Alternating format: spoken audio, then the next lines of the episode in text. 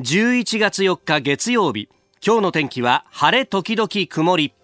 日本放送飯田浩司の OK 工事アップ。朝ろくじを過ぎました。おはようございます。日本放送アナウンサーの飯田浩司です。おはようございます。日本放送アナウンサーの新業一華です。日本放送飯田浩司の OK 工事アップ、この後はちじまで生放送です。えー、今日は祝日の振り替え休日、文化の日の振り替え休日ということでさん連休というね、えー、朝を迎えてらっしゃる方も多いと思います、はい、まあゆっくりという方も多いと思うんですが、うん、いやーこの週末で一生に一度の大会が終わってしまいました、はい、ラグビーワールドカップね、ね、寂しいですよね。なんかちょっと祭りの後感なんかすごくこう、えー、喪失感があるというか、こんなにハマるとは俺思わなくてさ。飯田さんドハマりでしたね。いや本当にね、いやなんかあの飯田っつうのはニュースばっかりやっててほとんどそういうスポーツだとか芸能だとかには興味がないとで、えそんなやつがハマってるってことですね。なんかあの経営会議の資料に上がったらしいっすわ。あの飯田がハマっているなんて牧歌的な会社だと思うんですけど。いやでもね、エコパスタジアムまでね飯田さんも行って、スコットランドとロシアの試合を見ました、うん、その次はだってニュージーランドとイングランドの試合ですよね、ええええ、そう両方とも子供連れて見に行ったんですけど、ね、やっぱなんかあの試合が終わればもうこのファン同士もみんなでビール飲み合うとかさ、そういう姿とか、あなるほどこれがラグビーのスピリットってものなんだというふうに思って、うん、ちょっとねあのじわっとくるものがありました、はい、であの決勝のねじゅういちがつふつか、私も新業アナウンサーもあの東京の秩父宮ラグビー場で行われたパブリックビューイング、まあ、取材という形で入らせてもらったんですけど、これまたすごい人はっせんにんぐらい入ったらしいね。あ、そんなにでしたか。うん、うわすごかったよ ね, ねみんなで美女を見ながら大盛り上がりで、うん、しかもそれがさ南アフリカとイングランドっていう日本代表の試合ではないんだが、でまたあのやっぱりこうね、なんというかこう日本を任した南アフリカに最後優勝してほしいっていうのはなんかそういうファンも多くってね、そういう気持ちもねありましたよ ね, ね、うん、やっぱあのペナルティが決まった瞬間とかトライの瞬間にすごい盛り上がりを見せていて、うん、でまたさあの現場でこう実況音声流れていたのがスポーツ専門チャンネルのあれ J スポーツだったんだよね、はい、で J スポーツのアナウンサーの人がさあの折に触れて秩父宮でパブリックビューイングで見てる皆さんもとかさ言うたびにこっちも忘れられてないんだっつって盛り上がるみたいな、ね、嬉しかったですねあれさ現場に言うとやっぱ嬉しいもんだ ね, ね呼びかけてもらえると、あの実況なんかそこのいってんだけでこのアナウンサーの点がごてんぐらい上がるみたいなねそういう視点で見ちゃいますよね。でも外国からのお客さんもパブリックビューイングの会場にもいっぱいいらっしゃっていらっしゃいました ね, ねえ、えー、後ほどですね、えー、これに関して、まあ、現地の横浜国際競技場で取材をした岡博史、えー、日本放送報道部記者にもまたつないで、うん、ねえもうのっけから泣いてるかもしれないよ。本当で岡さんにもねたくさんレポートしてもらいましたね。そうそうそうそう、うん、こんなに番組として岡さんと話すっていうのもないなと思ったんですが確かにねもう週末とさ週明けは必ず岡さんにつなぐみたいな、ね、岡さんの声聞いてました、はいえーえー、後ほど出てもらいます。さあ最新ニュースピックアップいたします。スタジオ新聞各紙入ってきました。まあこれね、えー、祝日ということもありまして今日は一面トップ特集記事というのが多いですね。えーあの、あといちねんでアメリカ大統領選ということでそれを特集に挙げているのが朝日新聞です。まあ、このアメリカ大統領選あといちねんというあたりはこの後、えー、しちじ台須田慎一郎さんとしちじよんじゅっぷん過ぎの、えー、ゾーンで、えー、掘り下げていきたいと思います。まあ、相変わらずこの災害が多い日本ということでそれについて特集をしているのが読売や毎日ですね、えー、読売は大雨の時に発電ダムを活用して、えー、水を溜めておいたりとか貯水量を確保するっていうのも方法としてあるんじゃないかという話、えー、そして毎日新聞はボランティアの入っている数というのが、えー、地域の差、えー、あるいはアクセスにも課題があるというあたりをトップに掲げております。まあそんな中、まあ、昨日はですね、えー、ラグビーワールドカップの終わった後の会見であるとかあるいは、えー、ラグビーアワードというものが行われておりまして相変わらずラグビーの話題というのも、えー、新聞の中には載ってるんですが、まあ、今回のラグビーワールドカップこれをこう日本にじゃ引っ張ってきた人たちの話っていうのは、まあ、なかなか、えー、されてこなかったところもあるんで少しご紹介しますと、これあのまあ、いろんな人がもちろん関わったというところなんですが、えー、それこそですね、今世紀が始まったぐらいからにせんねんよりももっと前ぐらいから、えー、日本にラグビーワールドカップを呼ぶべきなんだというのをずっと言ってらっしゃった人がいて、えー、その中の一人があのお外務省に、えー、いたですね、えー、奥勝彦さんという方、僕もあのー、本当もともとご存命の時に知っていたわけではないんですけれども、あの主演の方いろいろ取材したりとか協会の人たちも言っていたんですけど、あの奥勝彦さん、この方にせんさんねんのじゅういちがつにじゅうくにちあのイラクで、えー、銃撃を受けて殉職をされたという方でありました。えー、直前はあのロンドンに、えー、行っていて、で、えー、ロンドンになぜ行ったかというと、これロンドンの日本大使館の、えー、参事官をされていたんですけれども、おこれがですね、えー、実はあのラグビーのワールドカップ招致っていうのも一つの目的だったそうなんですね。これはあの森喜朗さんが、えこの方前のラグビー協会の名誉会長でもありましたが、え読売新聞くがつはつかのインタビューで答えてるんですけど、えー、奥さんが外務省の国連の政策課長の時代官邸に毎日来たと。この奥さんという方は早稲田大学のラグビー部にいたんですが、ラグビーの道か外交官になるかっていう二つを選んで悩みに悩んだ挙句外交官の道を選んだと。で、えー、ラグビーを一旦やめたんですが、外務省に入った後にですね、えー、イ, イギリスに、まあ、これあの留学というか、えー、行ってで英語研修に行ってオックスフォード大学のハートフォードカレッジで、えー、研修を受けたんですが、その際にですねオックスフォードのラグビー部に所属してレギュラーで活躍していたという人なんですよ。で、このオックスフォードのラグビー部時代の同僚たちっていうのがそのまんま偉くなると、えー、今のワールドラグビー、えー、ラグビーの世界中の統括団体の偉い人たちに知り合いがいっぱいいて、えー、今だったら俺招致持ってこれるかもしれないと、だからロンドンに行かしてくれって、これ実は森さんに直訴してで、えー、ロンドンに行っていたという経緯があります。で、その方が、えー、国連の政策課長になった時に官邸に毎日来て、えー、ワールドカップ招致運動するから不倫させてくれと言ったと。で、森さんこれを悔いてるんです。あれでロンドンに行かしたからその後イラクに行ってあいつ死んじまったんだよと、だからその意思を継がなきゃいけないんだと。で、森さんはこのラグビーワールドカップ招致ずーっとやってました。にせんじゅういちねんに敗れ、じゅうごねんにも敗れ、そしてじゅうきゅうねん今年持ってきたと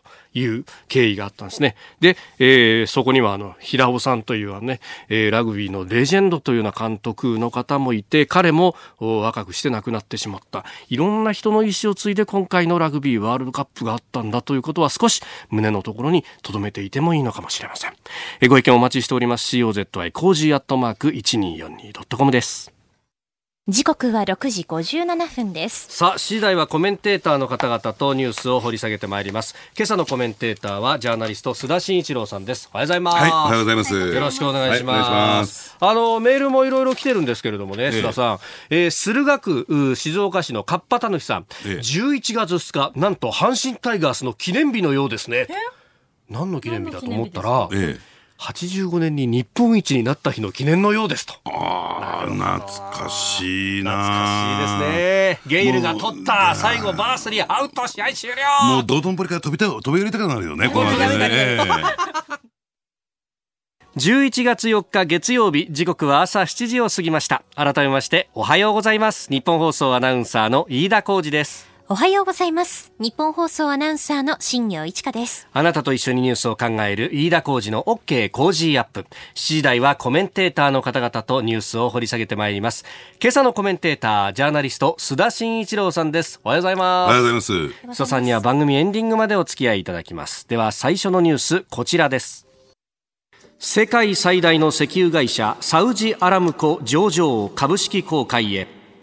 サウジアラビアの国営石油会社サウジアラムコはみっか、えー、株式の一部を国内の証券取引所タダウルで公開すると発表しました。時価総額はいっちょうえん前後で、世界最大のアップルやマイクロソフトを抜く可能性があり、じゅうにがつにも取引が始まる見通しです。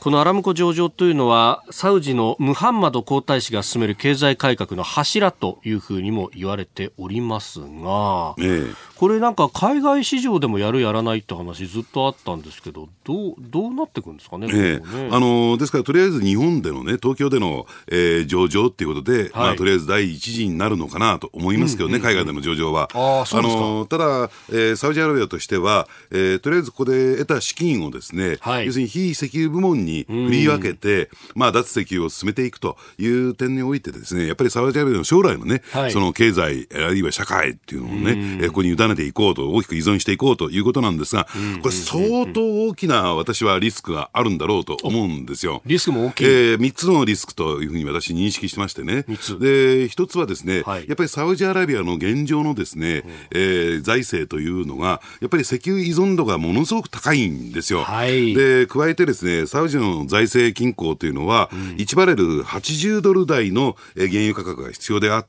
それを下回るとですね、えー、財政危機に陥るんですね、はい、じゃあ一体今どのぐらいかというと、えー、いちバレルろくじゅうドル前後ですよ、うんうん、そうですね、で、で何でこんな指摘をしているのかというと、はい、サウジアラビア、サウジアラビアイコールサウジアラムコという形になりますからね、えーえーえー、サウジアラビアの財政状況が悪くなると、うん、えー、同社のですね、株価もどんと下がってくるんじゃないかというのが一つで、そういった財政上のリスク、そしてもう一つがですね、安全保障上のリスクですよね、はい、そのイランからですね、うんですね、まあ、イランからという決めつけるとまた怒られちゃうかもしれませんが、はい、えーねえー、サウジアラビアに対する抵抗勢力、反対勢力からのですね、攻撃があって、うん、原油の生産量が、うん、えー、半分まで落ち込んだというところになると、えーね、そういう安全保障上のリスクを抱えていると、サウジアラビアの、あ、サウジアラムコのですね、うん、あの経営状態ももう非常に危ういという状況があるんだろうと思いますよね。で、そしてもう一つはですね、はい、えー、まあ、あの事実上サウジアラビアをですね、率いているムハンマドムハンマド皇太子、はい、で、え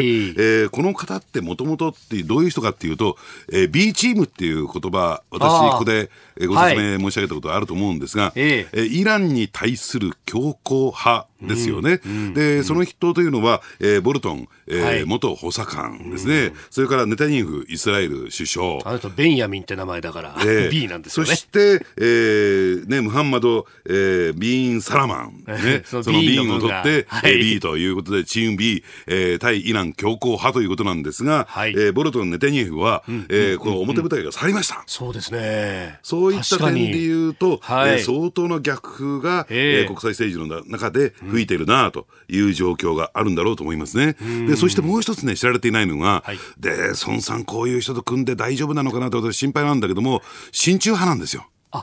中国と相当水面下で太いパイプというかぐるぐる巻きにされてるっていうのが、この実を言うとムハンマド皇太子の実態なんですね。へー、親中派なんですね。いや、ここへ来て、あの市場でちょっとくすぶってるのが、あのきゅういちいち同時多発テロをめぐって、あのまあね、一部にはこのサウジアラビアをこう提訴するんだという動きがあり、ええ、その中にサウジアラムコも入ってくるみたいな話もあったりしますよね、ええ、まあ、親中派だってことになるとアメリカだってこれ黙ってないよってことになりますよね、うん、あので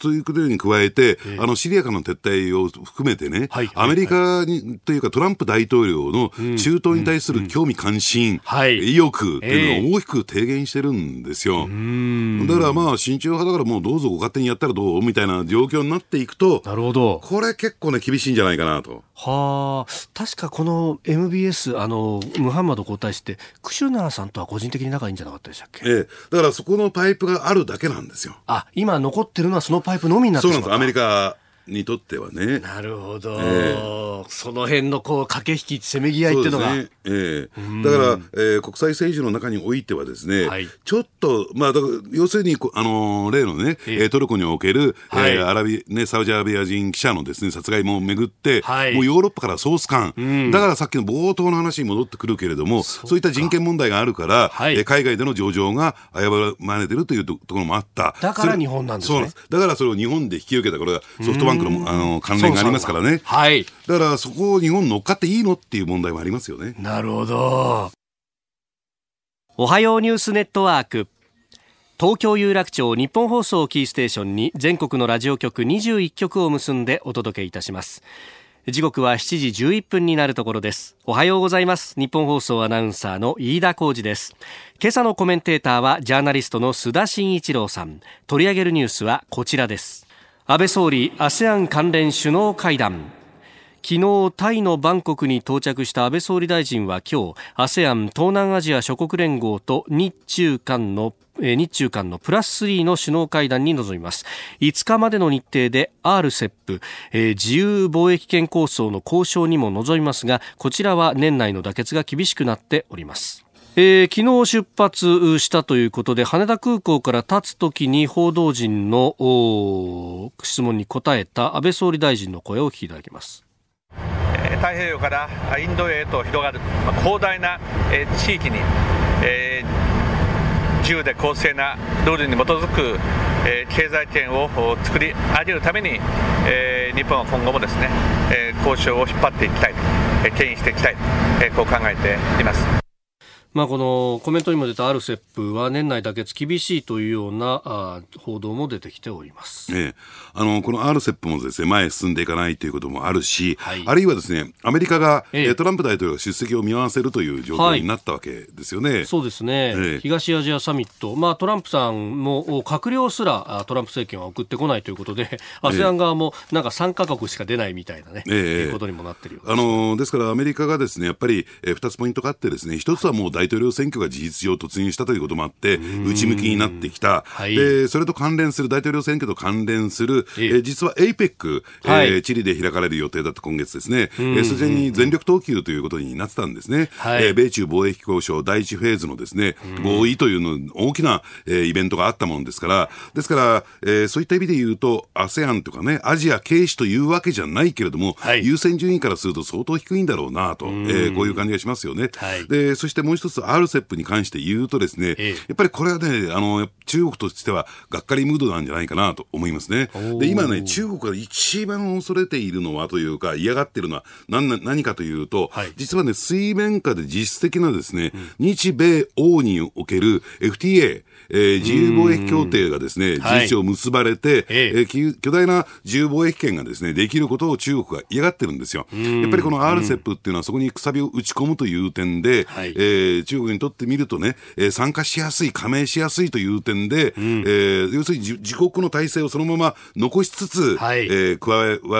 加えれるわけですから、うんうんうん、そういった点でいうと、えー、中国としてはこれ是が非でも前へ進めておきたい。はい、ですからそういった意味でいうとどうでしょうね、日本としてはね、安倍総理としては、うん、何もここは慌てる必要はないな、えーえー、自分たちには、えー、ティーピーピーじゅういち があるんだからというような意識が強いんではないかなと。ですから今回のですね、うん、えー、アセアン 関連首脳会談というのは、はい、さほど大きな成果はないと考えてもらっていいんじゃないかなと思いますね。ほう、成果はない、えーうーん、まあ、あの要するに、えー、最初に事務方が積み上げていったところを見るとですね、はい、まあ、見るべきところはないと言ってもいいと思いますね、これは。うーん、えーまあ、アールセップ のこの大枠合意でも出れば大きな成果だって喧伝できるんでしょうけど、それも結局、ええ、年明けに持ち越しと、ええ、この アールセップ はなんかあの年内妥結って毎年言われて毎年伸びてるような感じがありますよね。ええ、まあ、だからね、そういった点で言うとですね、ええ、あのご越同州というか同床異夢というかですね、はい、おそらくこれで相当難しいんだろうと思いますよ。だからこれ妥結したところで、はい、その中身がないっていうね、えー、ことになりかねないし、うん、でもう一つちょっと アセアン を見てみますとね、はい、やっぱりあのね、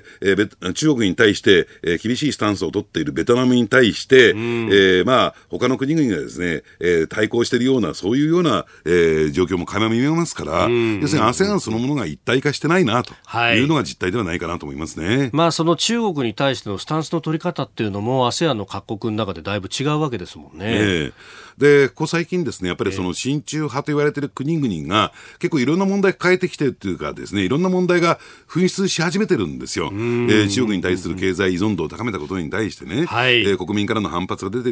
きてるような、えー、そういう傾向も強まってきてますから、だからここはね、どうなのかな、はい、えー、あまりその中国との関係を前のめりになると、うん、結構ややこしい話になるぞというのが過去警戒感として出てきてるんじゃないかなと思いますけどね。はあ、今まで言われたのはその、ね、結構強権的な国々っていうのは、まあ、民主主義国家と例えば貿易協定を結んだりとかいろいろ外交をやろうとすると、ええ、まあ、人権問題とかでこう突っ込まれると、ええ、そこへ行くと中国っていうのはその辺ごちゃごちゃうるさいこと言わずに金だけ出してくれるから都合がいいんだというような、ええ、解説もまことしやかにされてましたか、えー、あのもちろんそうなんですね、えー、そのツールとして一帯一路構想があって、はい、でその一帯一路構想の中で、えーえー、資金を大きく受け入れている国は、うん、結構ね、うん、国民からの反発が出ている。その筆頭がチリなんですよ。あ、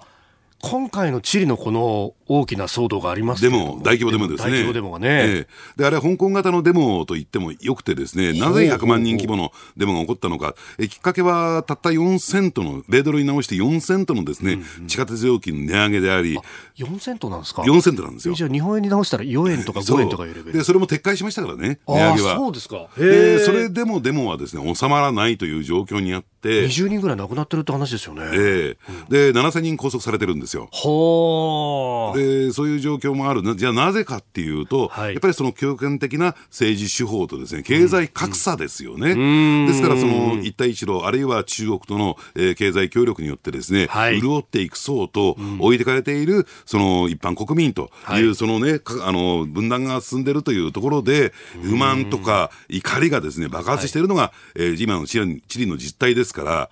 でこういったケース別にチリだけじゃなくて他の国々にも起こってましてね、えーやっぱり各国そのあたりをちょっと見てるものですから、はい、あまりその一帯一路にね、うんえー、はまり込んでいくと要するに今度国内状況が不安定になるっていうね意識を持ちつつあるんですよ。あのちょっと前まで一帯一路批判というとやっぱりあの中国からガンガンお金を貸し込まれて、ええ、で結局首が回らなくなって港を差し出すとかなんとかっていうところが出てきまし、出てましたけど、ええ、それだけじゃなくてそういうなんかこう国内の格差が大きくなるとか、ええ、結構こう経済的なこう哲学みたいなものの債みたいになってきますね。で加えて国民生活が結構で、ねええ、犠牲になっちゃってるんですね、ええ、そういう点で言うと。そうか、開発だとかそういうところで。そうですね、ええ、うーんそうするとなんか一時期はこの中国やロシアみたいな強権的で非民主主義だけどその方が意思決定が早いから発展するんだみたいなモデルがあったじゃないですか、ええ、ちょっとこれ曲がり角ですか。そうですね、あの結果的にですね、ええ、やっぱりその国民の不満とか怒りというのが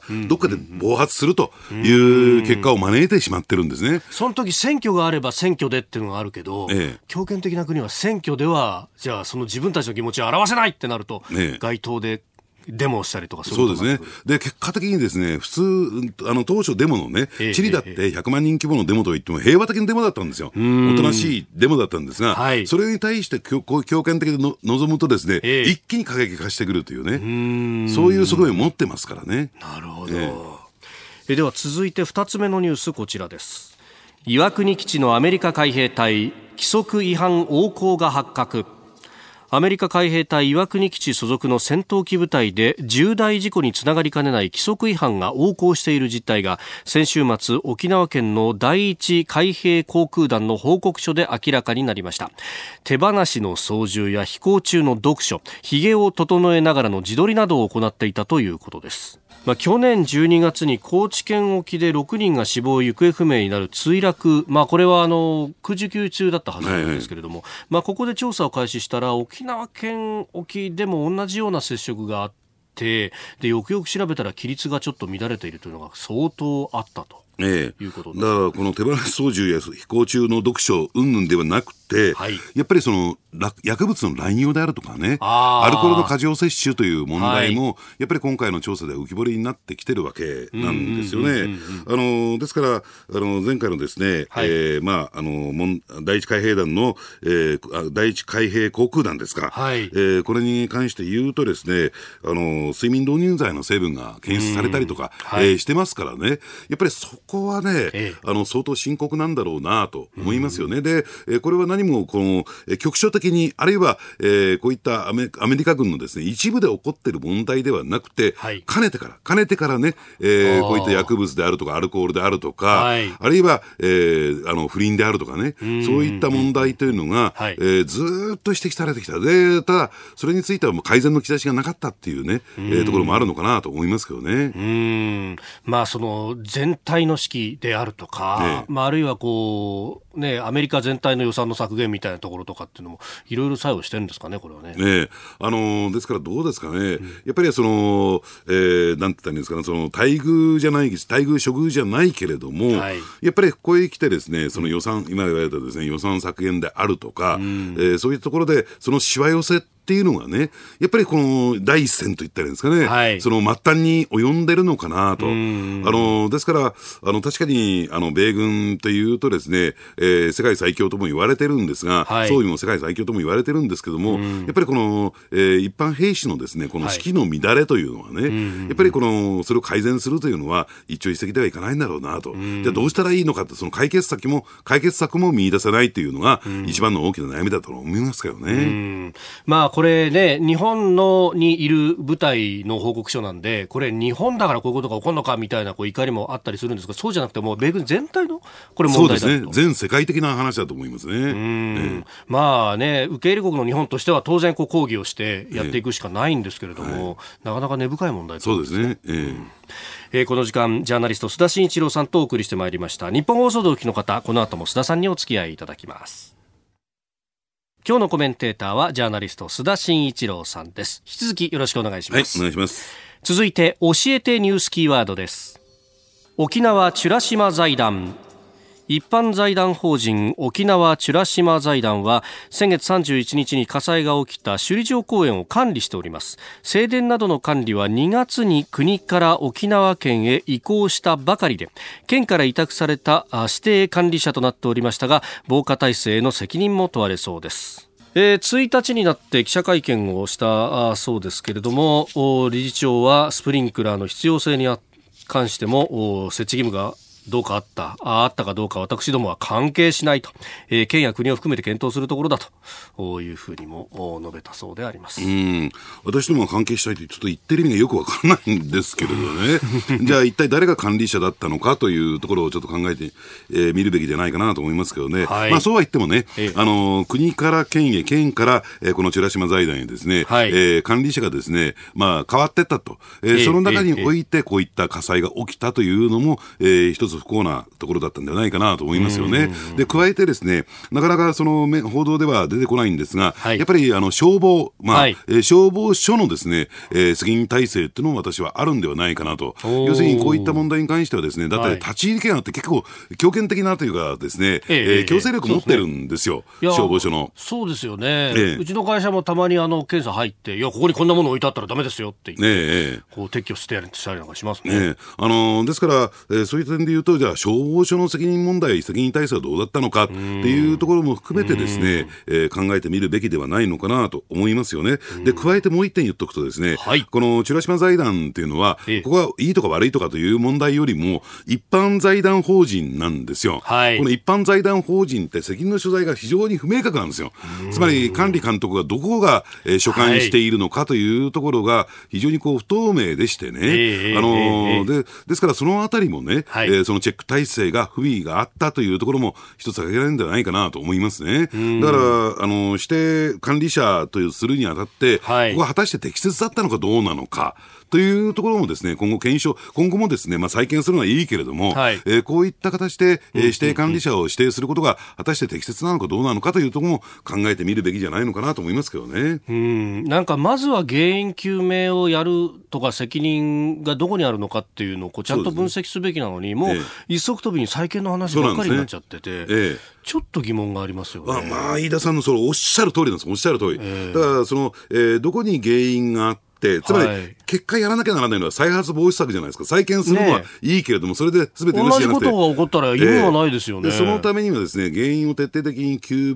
明して、責任の所在を明確にして責任を負わせると。で、その上で、えー、再発防止策を講じるというのが、えー、この手で絶対やらなきゃならない手続きさんだんかいなんですね。で、だから再建すればこれで全てオール OK というわけではない。で、その前にはやっぱり原因究明と責任の所在を明確にするっていう作業が必要、はい、でその都度それを公表する、えーえー、透明性を持たして、えー、情報開示するということが必要なんですよね。うん、えーまあ、今回このイベント首里城祭というものの、まあ、準備をしていたと。で、結構深夜にわたってこれ準備をしてたっていう話があるんですが、この手元にね、あのここの、まあ、首里城などがある国営沖縄記念公園における行為の禁止等に関する取扱要領、うん、せいせいにじゅういちねんのしちがつにじゅうくにちに沖縄総合事務局局が出した資料があるんですが、うん、これあのホームページにも公開をされてます。沖縄県のページにありますね。でその中に会場設営の条件といって、まあ、火が出たというか火が出た、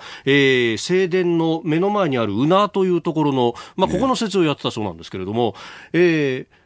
てえー、これはですね、深夜に及ぶ設営は原則認めないって書いてあるんですよ。うん、原則認めないものがどうしてあのタイミング認められてなかったのか、はいはい、じゃあ認めた主体はどこだったんだ、えー、これ管理してるのは美ら島財団であり、はい、じゃあその上には県があって国があってって考えて、うん、一体どこがじゃあこれ許可したのみたいな話もね、これって責任問題の一端ですよね、まさにね。あのただそれはあのなんていうんですかね、移管してますからね、一義的にはこれもう美ら島財団であることは間違いないんですよ。そういうことになりますよね、当然ね、えー、でその頭越しに県や国が、はい、え認めるわけにはいかないんだから、えー、でそうするとやっぱりこの安全管理という責任を負うべきなんですよね、はい、なんか放水銃を国が撤去したからそれがまずかったんだみたいな報道もありますが、ね、いやそこよりもまずなんで設営させたんだみたいな、そうです、ね、話が問われてしまう。えーまあ、設営させた上でじゃあなぜ安全管理をきちんとしなかったのか、はい、えー、その体制はどうなってたのかっていうところをやっぱり検証すべきだと思いますけどね、えーえー、うん。え今日のキーワード、沖縄美ら島財団でした。お送りしております日本放送、飯田浩司の OK 工事アップ。お相手私日本放送アナウンサー飯田浩司と新庄一華がお送りしています。今朝のコメンテーターはジャーナリスト須田慎一郎さんです。引き続きよろしくお願いします。はい、お願いします。お願いします。続いてここだけニューススクープアップです。この時間最後のニュースをスクープアップ。アメリカ大統領選まであといちねん。来年のじゅういちがつみっかに行われるアメリカ大統領選挙まであといちねんとなりまして、トランプ大統領が再選を目指し選挙活動を活発化させております。政権奪還を目指す野党民主党は候補者絞り込みに向け論戦を重ねておりまして、選挙戦は早くも熱を帯びております。まあ、こういうね、えー、時期物というものはあの特集記事がいっぱい出ますけど、まあ、昨日今日あたりからねいちねんあといちねんなんつって、えー、各紙が特集記事を出しておりますが、須田さん注目点はどういったところになりますか。えあのとりあえず序盤戦はですね、これ、はい、なぜか不思議なことに日本では全く取り上げられてないんですが、ええ、このじゅういちがつの上旬にですね、ええはいえー、アメリカのみっつの州で州知事選挙があるんですよ。ほうほうほう、えー、ケンタッキー、ルイジアナ、ミシシッピ、このさん州で、はいえー、州知事選挙がありましてね、まあ、あの今年はこの州知事選挙ってこのみっつだけなんですけどね、はい、でこれがですね事実上の、えー、まああのね、あのゴングが、えー、鳴らされる、会社のゴングが鳴らされるということになるんではないかなと。なるほど。でこれ実は、はいえー、これを強く意識して、例えばバグダディ容疑者の殺害であるとかっていうのがどうもスケジュール的にセッティングされた、えー、形跡があってですね、でこのみっつのうちいくつ取れるのか、はい、共和党がいくつ取れるのかっていうのが一つ、えー、大きなポイントになってくると思いますね。うーん、ね、まあ州知事選というと州が一つの選挙区になるってことですよね、ええまあ、そうするとそうか、大統領選挙うん、ある、あるいはその予備選とかとほぼ同じ被ってくるということですよね。だからですからここで弾みをつけて、はい、でしかもその州については、えー、抑えにかかるというところなんだろうと思いますよ。しかもあれですよね、うん、あのフロリダであのアルゴアとブッシュで揉めた時なんかもありましたけど、ええ、最終的に選挙管理ってこの州知事が握ったりしますよね。そうですね。で加えてですね、はいえー、それを意識してかどうか分かりませんけど、今フロリダってことは、えー、出ましたけどね、はいえー、トランプ大統領もですねここに来て、えーえー、住所を移したんですよ。あ、そうですか。ニューヨーク州からフロリダ州に移しましてね、これもですねやっぱり選挙を意識してるんではないかと言われてる、はいまあ、もちろん、えー、ニューヨーク州知事とニューヨーク市長とはとんでもなく仲悪いんですけどねあそこ民主党ですもんね、えー、ニューヨークはね。でそういうところもあってちょっと住所を移転してっていうね、はいえー、ことになったんですけれども、まあ、いずれにしてもそういったところを見ていきますとね、はい、もう完全にアメリカはですね選挙モードというか、うん、大統領選挙モードに突入している、えー、ですから今後ですねえー、外交も内政も、はい、特に外交に関してはですね、えーえー、これを選挙を強く意識していくことになるんではないかなと思いますね。でただウクライナ疑惑の弾劾という点において言うとですね、はい、これで、ね、ちゃんと理解しておいてほしいんですが、えーえー、下院のこの弾劾における下院の役割というのは、はい、検察官役なんですよ。で、ですからこれを起訴するかどうかを決めるのが下院、はいね、ただ下院はですねご案内の通り、えー、民主党が過半数以上持ってますから握ってますから、はいえー、そういう点で言うと、えーえー、まあ起訴と言ったらいいんですかね、えーえー、なる可能性は高いのかなと、可能性はあるだろうなと。さあそれに対してですね、はい、上院、これは裁判所の役割なんですよ。ですからそれが有罪かどうかというのを決めるのが上院。これについてはですね、はい、えー、まあ言ってみれば共和党が過半数を握ってますから、えー、有罪になるということはない、ね、まあ、結果の見えた、はい、えー、弾劾というふうに考えてもらっていいと思いますね。ただこれは諸刃の剣であってね、えーえー、これを要するに、えー、きちんと検証していく過程においては、確かにもしかすると圧力をウクライナに対して、ウクライナの大統領に対して圧力をかけた可能性もないわけじゃないけれども、えー、ただこれを検証していくにあたってはですね、はい、えー、バイデン副大、ね、えー、元副大統領のですね、息子の問題、息子、息子がまたとんでもない息子でしたね。もう真っ黒なんですよ、ここは。ここは真っ黒。えー、あだからその事実関係が出てくるとなると、はい、えー、バイデン候補もですね、えー、脱落ということになってくるのかなと思いますけどね。やっぱりその疑惑で傷がつくのはお互い様みたいなことになってきて、えーえー、でそうすると、まあ、バイデンさんがこう失速するとなると、民主党のこう大統領候補レースっていうのはどんどんこう、まあ、いわゆる党内左派が有利になっていくという形ですよね、えーえー、ですからそういった点でいうと、えー、ウォーレンさんもですね、はい、これ左派、ね、エリザベス・ウォーレンという、えーはい、ウルトラ左派ですし、えーえー、サンダース上院議員、はい、えー、ここにですねオカシオ・コロテスが乗っかったんですよ。あ、ニューヨーク選出の下院議員の、えーはい、でこれもですね、えーまあ、あの言ってみれば、えーえー、グリーンニューディールを標榜しているね、はい、えー、これも環境左派極左ですからね、えーえー、で、えー、そうするとですね、はい、これバイデンさんが、えーまあ、候補から脱落すると、はい、左派同士の争いになってくるというね。でそうなった時にじゃあトランプ大統領と、えー、戦って勝てるのかどうかっていう問題になるんだろうと思いますね、えーまあ、本線で取ら、取らなければいけないのはむしろその中道の部分の揺れている人たちをどう取り込むかというところで、えー、やっぱ左派すぎる人が民主党出てしまうと、だったらトランプさんのがっていう風になる人も結構出るわけですか、えー、あのだからそういうところを民主党の中でも、はい、えーまあ、恐れている人たちがいましてね、えー、もう少しニュートラルな人ということで、えー、意外な人の名前も今上がってきましたね、えー、ほうほう、ヒラリー・クリントン、えー、もう一回どうっていうね。さんどめですか。さんどめ。はあ、で本人もまんざらじゃないって、まんざらじゃないんだ、しかも大体、えー、なんか喜劇のっていうか逆の領域に民主党の中入ってきたなと。本当ですよね。そもそもバイデンさんだって、えー、いや随分これ昔の、昔の名前で出てますみたいな。ところがそれどころじゃないですよね。えーでもそうなったらまたね、ええ、なんかあの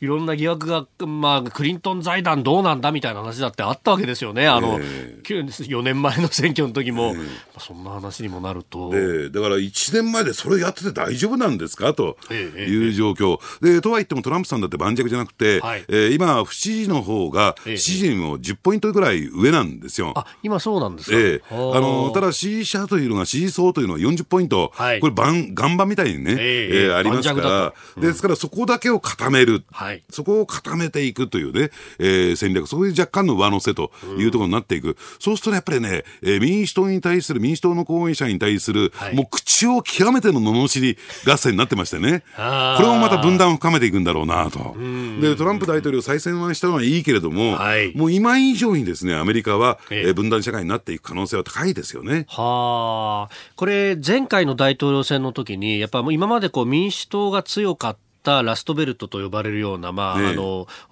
北部の工業地帯のところがひっくり返ったのが大きかったと言われてます。で結局そういう、こうあのどっちに転ぶかわからないみたいな州がろっこななこぐらいあるというふうに言われていて、ええ、そこの奇数っていうのはまだじゃわからないってところですか。そうですね、まあ、蓋を開けてみないとわからないんですが、ええ、前回のね、えー、そういった意味で言うと、えー、中間選挙、ね、上院の上院議員のですね、はい、部分を見てみるとですね、ええええ、まあそのままの状況で推移するならばですよ、そのままの状況で推移するならば、うん、はい、あの結構トランプさん有利かなと思いますからね。ただあといちねんありますからね、えーえーえー、何が出てくるかわからない、うん、えー、トランプさんっていうのはもういくつも爆弾抱えてますから、はい、そのたびにですね、えー、なんかフィッシュのようになんか、えー、くぐり抜けてきたっていうのが実態ですからね、はい、もうサーカスの綱渡りみたいな状況で臨んでるわけですから、まあちょっと大統領選挙ね、はい、えー、空中戦ばっかりということで、えー、本筋の論戦が何もないっていうね、えー、状況になりかねませんよね。あ、まああの北部だけじゃなくって、まあ、今話になったフロリダであるとかあるいはテキサスもちょっと揺れてきてるみたいな話もありますよね、えー、あのですからさすがにね共和党内の良識派っていうのが、はい、いいのこれでみたいな政策も少しは論争したらどうだと、えーあまあ、その辺は日本だってごじゅっぽんひゃっぽんですからね。そうないですね。えーえー、アメリカ大統領選まだあといちねん。まあこれはねまたあのいろいろな折を見て、えー、須田さんに解説をいただく。ですから冒頭申し上げたよね。はい、えー、みっつの州知事選ちょっと注目してください。なるほど。はい、そっかこれが今週結果が出てじゃあ来週その総括とかも、ねはいね、やっていけるんですよね。はいえー、今日のスクープアップアメリカ大統領選まだあといちねん、えー、お話をいただきました。このコーナーも含めてポッドキャスト YouTube ラジコタイムフリーでも配信していきます。番組ホームページをご覧ください。